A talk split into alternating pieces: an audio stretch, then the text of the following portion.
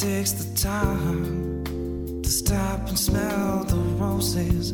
We're too busy walking round, living our lives. But by making the world a more beautiful place, Artemis publishes artists and writers from the Appalachian region of the Blue Ridge Mountains of Virginia and beyond. This is the time when we need to write and make art for the sake of healing our souls and enriching our communities. Welcome to Artemis Speaks. So just slow down in life. You can't buy back your time. Hello, I'm Jerry Rogers, and today I'm really excited to be bringing you a conversation with Jeffrey Allison. Jeffrey Allison lives in Richmond, and he is associated with the Virginia Museum of Fine Arts. In fact, he is the Paul Mellon Collection Educator and Director, statewide programs and exhibitions at the Virginia Museum, and has played an instrumental role in designing and implementing the Virginia Museum of Fine Arts on the Road, which is an Artmobile, and he's going to tell us all about that. Before I bring him in, I want to give a big shout out to the role that museums play in our life. We are, Artemis Journal is partnering with our local museum, the Taubman Museum, which is a real jewel here in the Blue Ridge Mountains. And thank you to the Taubman family and the Fralin family for creating this. It's just an amazing place. And, you know, people who have the wherewithal to do this make this commitment to public art and sharing it with all of us. You know, once we're all gone, what endures? And that's those beautiful museums and the art, and we are so grateful for that. The Taubman Museum works very closely with the Richmond, Virginia Museum of Fine Arts, and that's how I have met Jeffrey. So we're going to hear all about his exciting programs. Welcome, Jeffrey, to our program. Oh, it's great to be here. Thank you so much for inviting me. You have an amazing resume. If I started reading your full resume, it would take our full 20, 25 minutes. But you have been with the museum for 25 years, which is amazing because you're only 20. But that's right. Started before I was even born. I know, in gestation, you were inspired. You have been a consultant for the Disney Channel. You were also named by the Richmond Times-Dispatch Person of the Year honoree in 2019. You're also an amazing photographer. You teach photography. You've had many exhibits, and it goes on and on. But you are your main thing is you're a Paul Mellon collections educator, right? Mm-hmm. That's true. That combined with all the work I do with all of our statewide partners across the state, and the Taubman is one of our most important partners, since you mentioned them. But we have about 1,450 places from Bristol to Norfolk and everywhere in between. The Paul Mellon Collection side of it is very close to my heart because I grew up riding horses and still do occasionally, and taught at a college for a while that had a fantastic ballet program. So the Paul Mellon Collection includes the largest collection of British sporting art on display in the United States, and also a fantastic collection of Impressionist, Post-Impressionist works, including Degas' images of horses and also his ballerinas, including The Little Dancer. So it's been a great opportunity for me to share that with audiences around the state. And you grew up in Southwest Virginia, Saltville, right? I did. I grew up in a town called Saltville. When I was a small lad, it had a remarkably important chemical plant there, Owen Matheson. And I remember a celebration when the first men went to the moon and landed and walked because rocket fuel actually made in our hometown got them there. So unfortunately, the same plant that developed the rocket fuel was the first plant in the United States to be closed because of environmental concerns. And so it was an interesting transition for everyone in the small town to have lost that large support and sort of return to more of a typical small town in Southwest Virginia. But one of the most important things that happened to me, the original VMFA Artmobile came to Saltville, and I got to see it. My aunt took me, and it was the first experience I ever had of being in the equivalent of a real art museum, and it opened my eyes, and it sort of helped me to set my life goals. I knew that I wanted to do something with art. What a wonderful influence, and it started back when you were a young boy. And then you also were a fellow. You got a fellowship with the museum, correct? As you got older. That's true. I actually won two. We've been giving away fellowships in all mediums and art for over 80 years. And it's a remarkable list that includes the artist Cy Twombly from Lexington, also Sally Mann, my friend Sally. I won two. So did Vince Gilligan, who many people know from Better Call Saul, and of course, many other things before that. And I won two fellowships. I attended a wonderful 3 days in art program where I was in high school. I came with my art teacher, and we stayed in a hotel and had a wonderful experience here at the museum. And I have to say, my trajectory followed very closely with that of Vince Gilligan, who I know well. And we joke that the only time it diverged is when he became a multimillionaire and a big famous Hollywood director. But I found I feed my soul equally by working with the museum and bringing art to all corners of the state. So, well, the Virginia Museum of Fine Arts is a state-funded museum, one of the, three in the whole United States that's state-funded. And that's a very interesting thing. Can you talk about that? Sure. And we were the first state art museum. We opened in the depths of the Depression. We started with a small donated collection, but the state of Virginia thought that art was important enough to fund the creation of the museum. And, of course, it was constructed during the Roosevelt administration with all of their work project funding as well. But when we opened, then Governor Pollard cut the blue ribbon and said, we may not always be able to feed everyone's stomachs, but with this museum, we hope that at times we can feed people's souls. And I think that's as important today as it was in 1936. And we have grown this museum, and I hope all Virginians realize this is your art. We don't invite you to come and steal a Fabergé egg out of the museum and take it home. It's not. But it is your collection of art. And since we opened, our mission has been to bring that experience of art, education built around art, performances, everything that you could do if you came to the museum in Richmond. We want you to be able to experience that in Roanoke, in Bristol, in Big Stone Gap. And so our program sends lectures, artist workshops, performers all over the state. And since 2018, I'm proud that we were able to bring back that Artmobile experience like I had back in the early 60s with a state-of-the-art 53.5-foot-long trailer pulled by a Volvo tractor with original works of the art from the permanent collection. And I get the honor of curating the exhibitions. And we go everywhere. And it has a lot of digital technology on it, so you can push buttons and make your own art. We have two educators that travel with it to interpret the works and teach workshops. And we do in-depth videos on some of the artists. And the tractor trailer is phenomenal because it drives down the road. And then when we set it up, the middle part expands. So it's twice as wide as a normal tractor trailer. And when people come in, they're amazed at the truck itself. And I joke, but I think it's probably true, that our BMFA on the road Artmobile, once you get inside, is larger than a lot of art galleries in New York City, for sure. That is wonderful.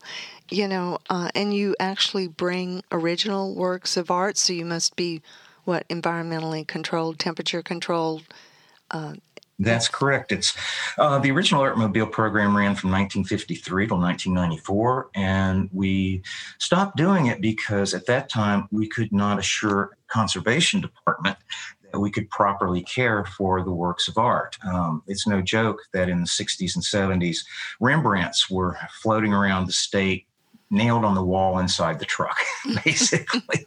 But today, with new technology, it's the environment is kept to 70 degrees plus or minus a quarter of a degree. Humidity is maintained as well, and the lighting. And just in case everyone's wondering, the security is state of the art as well. So it travels with a team of people. Yeah. A wonderful driver. It's the largest tractor trailer you can put on the interstate without having the truck in front and the truck in back that follows with the red lights that you've seen. And he is remarkable in being able to place it in really small places sometimes. And then our two educators, along with the driver, they hang the art at each stop. It travels in crates to make it more secure, and adjust everything, bump out the trailer, open the door, and welcome you wherever we are in Virginia to come on board and visit with us for a while. That's wonderful. You bring the museum to people who can't make it to Richmond. And another thing about the museum is it has free admission, which is unusual for a lot of... Yes. The VMFA is committed to sharing our collections as well as all of our educational programs all over the state, whether you're in Big Stone Gap, Roanoke. We do, as you said, a lot of work with the Taubman there, or Virginia Beach, and from McLean down to Danville.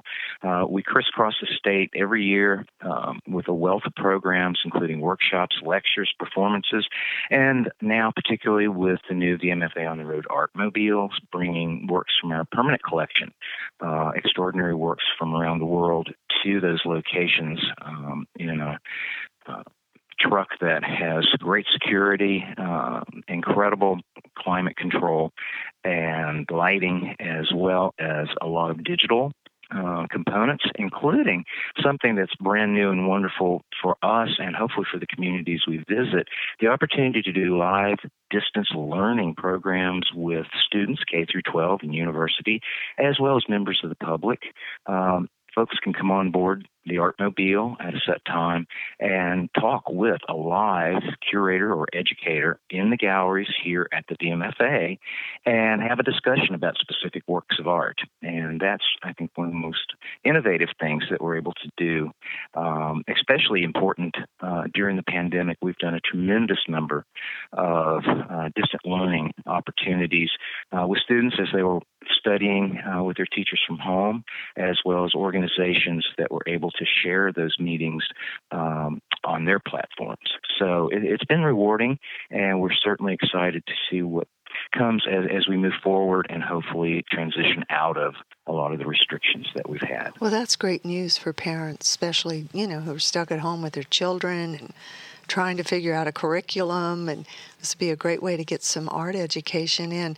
So how would a parent or anyone find out information about this and the schedule?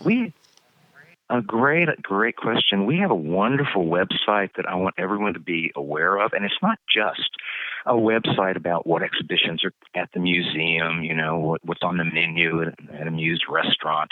But if you click on the top, you'll see Learn.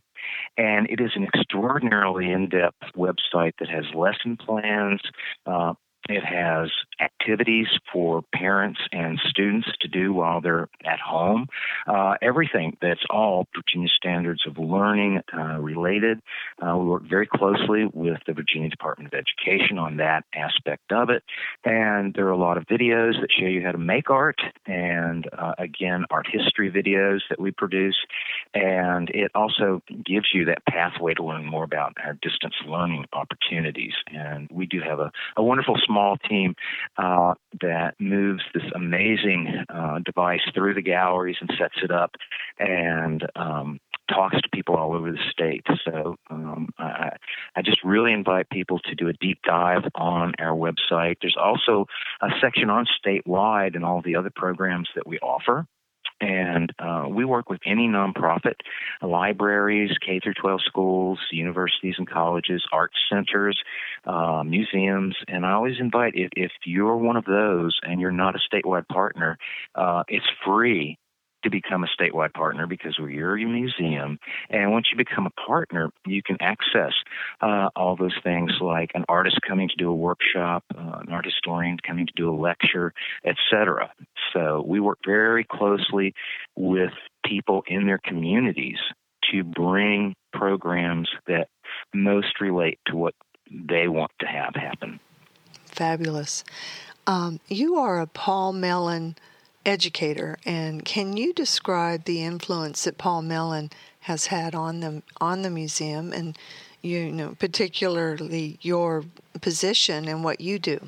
Oh, certainly. Paul Mellon, thankfully, spent his entire adult life living on a wonderful estate in Upperville, Virginia, right outside of Middleburg, and he amassed a huge collection of art. Paul Mellon loved horses first, and then he fell in love with art, and that's why we have the world's largest collection of British sporting art, which are amazing 17th, 18th, and 19th century paintings of horses and fox hunts, and also all field sports, so people fishing, carriaging, all the things you could imagine.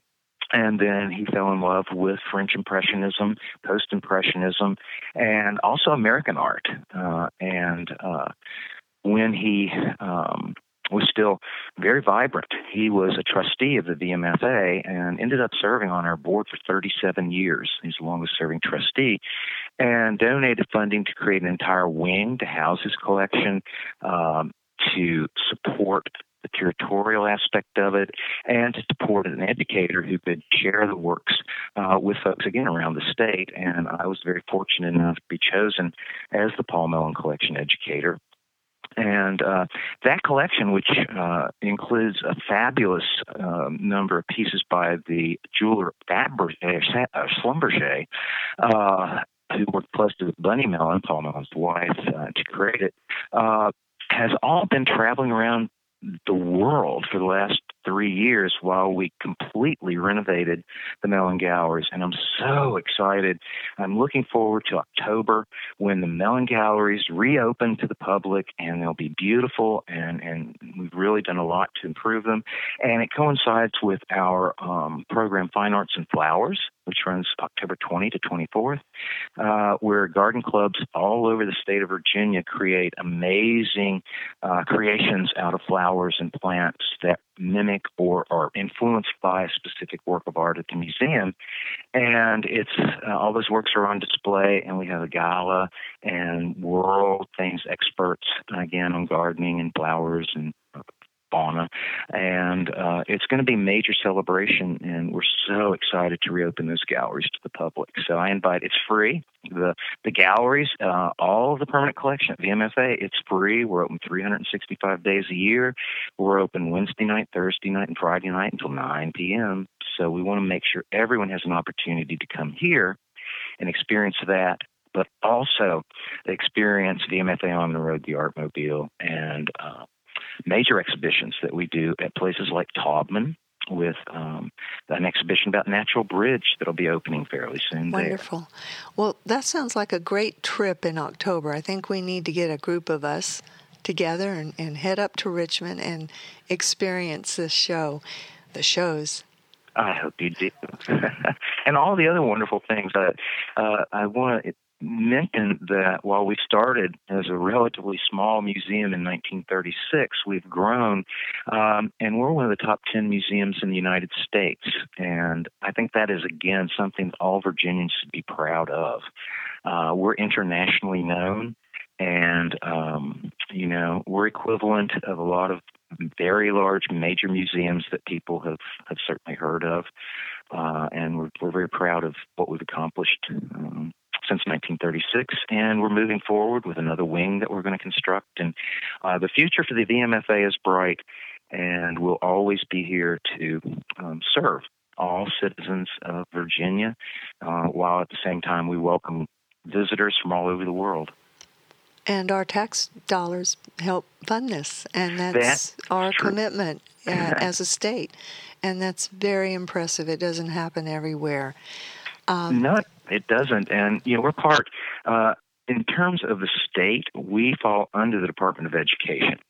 And that is a wonderful thing because it showcases how art can be used across the curriculum to teach, whether it's mathematics, you know, literature, as well as the visual arts, even physical education.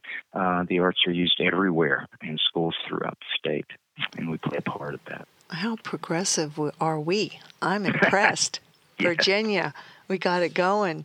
Well, thank you so much. I'm going to conclude. You had mentioned you love horses, and of course, Paul Mellon loved horses. I'm horse crazy. I have 3 horses, and I really, really enjoy anything about art. You have a funny story about going out on a hunt, actually. You want to share that with us? Oh, surely. I worked very closely with Rita Mae Brown to produce a lecture here, and she came and we got to spend a lot of time in the British Sporting Art Galleries, and she took notes and created a lecture using images from that collection. But what she did that was really marvelous was that she has her own hunt that really comes out of Afton, although they do events in other parts of the state. And her members of the hunt came dressed in period hunt attire. So when she was talking about a specific painting that might be from 1860, someone would stand up in the audience, and there they would be dressed as the person in the painting. So, and then we had a wonderful book signing. And because of that, she actually invited me to go on one of her hunts. And it was a hoot, with the wonderful experience. And then, of course, as folks know, having the opportunity to have the hunt breakfast, which can happen any time of day. So it was after the hunt, of course. And we did it at a house that had been designed by Thomas Jefferson. So that was the other extra excitement about that, and got a wonderful private tour all about that and the renovations that were currently going on at the time. And I've been told by many people, not just recently, that Jefferson designed the house for his daughter and her husband because he was trying to keep the husband away from the big city because he was, I think, an inveterate gambler. So little Virginia history there as well. But I'm thrilled that you love horses, because I certainly do too. Yes, I can't wait to see that collection. We are immersed in so much history in Virginia, and that, partially where our country started. And that's another wonderful thing about this museum, is it, has so much of this history in the work, the artwork. But thank you so much, Jeffrey. I really enjoyed speaking with you and sharing all the wonderful work you do with the Virginia Museum of Fine Art. Thank you for joining us. Oh, thank you, and thank you for the wonderful things you do, not only with this podcast, but with the wonderful publication Artemis and everything else that you do in the region and beyond. I really appreciated the opportunity. Thank you. I've been speaking with Jeffrey Allison. He's Virginia Museum Fine Arts Paul Mellon collection educator and manager of statewide programs and exhibitions. If you'd like to learn more about these exciting programs, you can go to www.vmfa.museum. I'll close out with a quote from a famous artist, since we've been talking art today. Edgar Degas said, "Art is not what you see, but it's what you make others see." So you can go to these museums here at the Taubman in Roanoke, or the Virginia Museum of Fine Arts, and you can see such wonderful art. So thank you again, Jeffrey. I'm Jerry Rogers, speaking to you today from the Final Track Studios with my co-producer, Skip Brown. We've been doing this with Zoom, and we appreciate that medium of bringing people here to our studio. If you're interested in previous interviews that I've done, they're archived on our website at www.artemisjournal.org/podcast. Until next time, create some beauty in your world. It'll be good for your soul.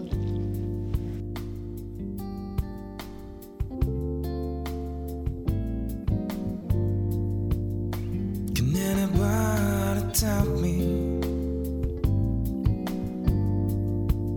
who we all lost track of time? Yeah. Nobody takes the time. You've been listening to Artemis Speaks. Artemis is a charitable organization, now 43 years old, and has evolved to be all-inclusive, a journal with essays, poetry, and art. 10% of the journal's sales are donated to a women's shelter in Southwest Virginia. If you're interested in learning more, artemisjournal.org. You can mail us directly, P.O. Box 505, Floyd, Virginia, 24091. The closing music and the opening music you're listening to is Jordan Harmon. The song is Just Slow Down, a very appropriate comment for the times that we're in. If you want to read, you have to slow down. Artemis Speaks, the podcast, is recorded twice monthly at Final Track Studios in Roanoke, Virginia. All rights reserved, and is co-produced by Jerry Rogers. Skip Brown.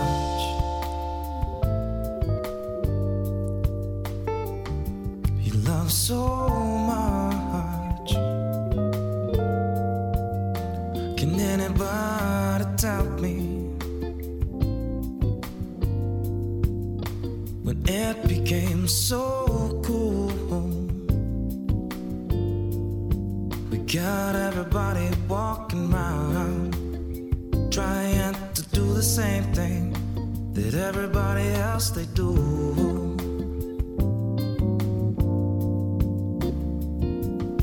And you know, oh yes, you know, you gotta be yourself.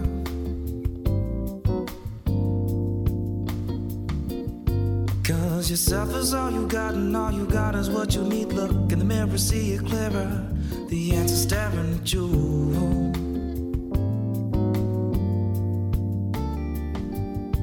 And so just slow down in life, because you can't buy back your time. And you know you can't lose touch of those things that you love so much. You love so much. And so just slow down if you've got to, baby. Just slow down if you've got to. Just slow down if you've got to, baby. Just slow down. Just slow down if you've got to, baby. Just slow down if you've got to. Just slow down if you've got to, baby. Just slow down. Just slow down if you've got to, baby. Just slow down if you've got to. Just slow down if you've got to, baby. Just slow down. Just slow down if you've got to, baby. Just slow down if you've got to. Just slow down if you've got to, baby. Just slow down.